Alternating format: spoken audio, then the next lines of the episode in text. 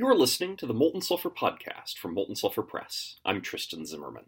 Once a month here on the Molten Sulfur Podcast, I run content taken from our book Archive Historical People, Places, and Events for RPGs.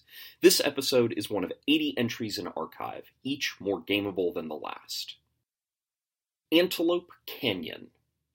Water and time have carved deep into the sandstone on Navajo land near Page, Arizona, forming a slot canyon with smooth flowing walls. Antelope Canyon got its name from the stories told by local Navajo people who say antelope graze along the canyon during winter, though it's mostly known for its interior. For centuries, flash floods, especially those occurring during monsoon season, have barraged the sandstone. The waters eroded the stone unevenly, creating smooth, rippling walls. Looking up to the surface from within, you can observe the smooth bumps of sandstone formed by the floods. It almost looks like sand dunes or a choppy, reddish orange sea.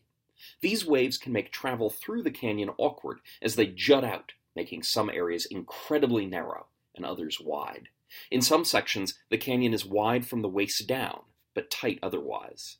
The waves also make light distribution just as uneven. Sometimes only thin beams pierce the corridors, while the rest is cloaked in shadow.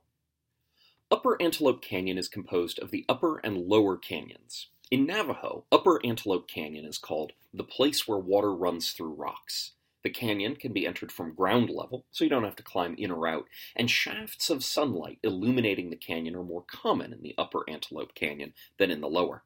For these reasons, the upper canyon is more frequently visited. The beams of light occur mostly in the summer months when the sun is most intense and high in the sky.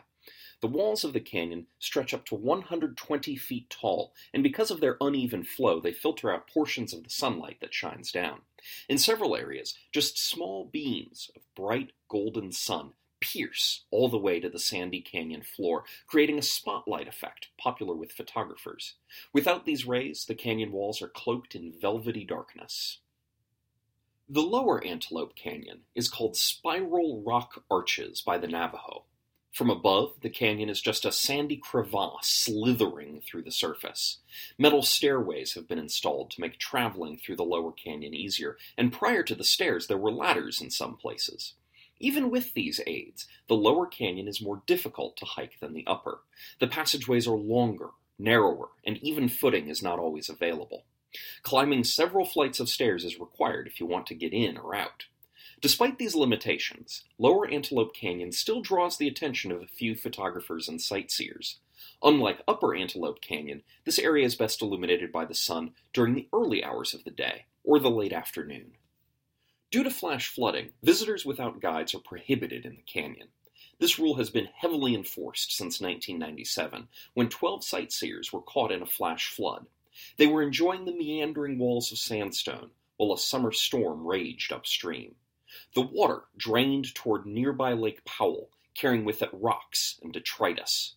By the time it reached the twisting canyon, it was a wall of debris, barreling towards the tourists with little warning beyond the roaring echoes of incoming water. The sudden river swept all of them up. Only one survived. At the table, Antelope Canyon could be a time sensitive dungeon. Perhaps your party needs to save someone trapped in the canyon or retrieve some treasure before a storm hits.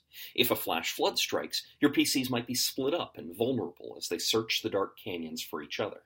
After the flood, debris could still tumble from above, creating a dangerous rain for unsuspecting or dazed travelers. Antelope Canyon might also be an interesting place for the PCs to be chased. Athletics and acrobatics checks might complicate efforts to escape, but PCs might leave behind traps to complicate pursuit. If it comes to combat, the canyon's narrow confines make this a great place to stage an ambush. Thank you very much for listening. A full transcript of this episode is available at moltensulfur.com. See you next week.